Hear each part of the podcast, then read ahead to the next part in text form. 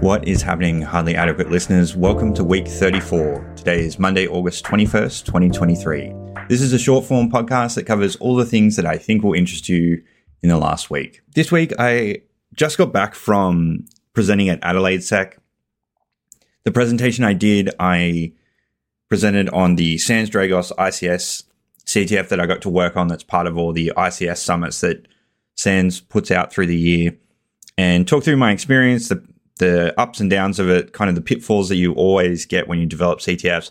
And I also got the chance to run a workshop where I talk through the thought process about putting together a CTF, and we're planning on actually running it over this weekend. So check out upcoming links for that to access the CTF and have a play. It will definitely be pretty basic. It's nothing that's going to be super difficult. It's just to give you an idea and follow along with the full series that I did from infrastructure to uh, how to set up the CTFD to the workshop itself, which I'll record and put out next week, and then the CTF to play to get some experience. With that in mind, being very practical, I wanted all the things this week to be very practical as well. Diving straight into it, we've got a BitsAdmin blog living off the foreign land part one of three. So there's the three parts which are all out now. The first part is setting set up Linux VM for SOCKS routing. So very practical. You can follow all three of these yourself to set this up and have a go at it. It is written by Arris. I'm going to pronounce this name incorrect, this last name incorrectly, and I'm sorry. Huijgen, H U I J G E N. As always, all the links will be in the show notes for all of these things.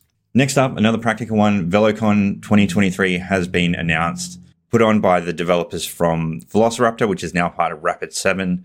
Their conference is only a one day thing they invite people from the community that have developed practical uh, methods for further collection or stuff that they've used in their job that can push back into the community.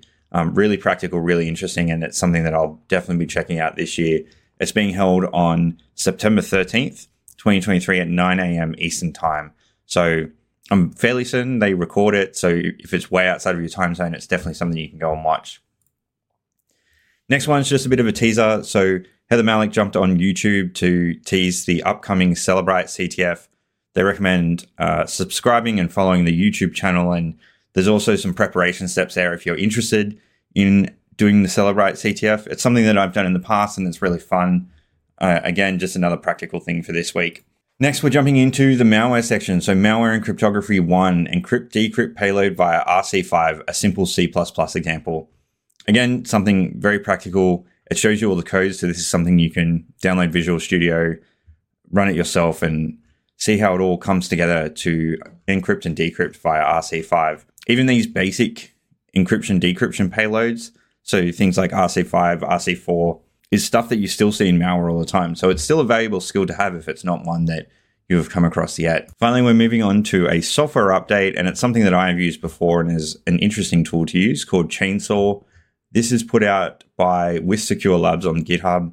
The description here is Chainsaw provides a powerful first response capability to quickly identify threats within Windows forensic artifacts, such as event logs and MFTs. Chainsaw offers a generic, fast method for searching through event logs for keywords by identifying threats using built in support for Sigma detection rules and via custom chainsaw detection rules. There's a lab that I've done before in BTLO that use chainsaw. It's something that I've used at a previous job uh, when I worked in incident response. If you have never come across it, it's just fun to kind of download and run on your own system and see uh, kind of what it spits out. It won't always be perfect, but uh, you can get some quick wins from running something like this as part of your uh, normal incident response toolkit. That's it for everything that I wanted to cover this week. Nice and quick.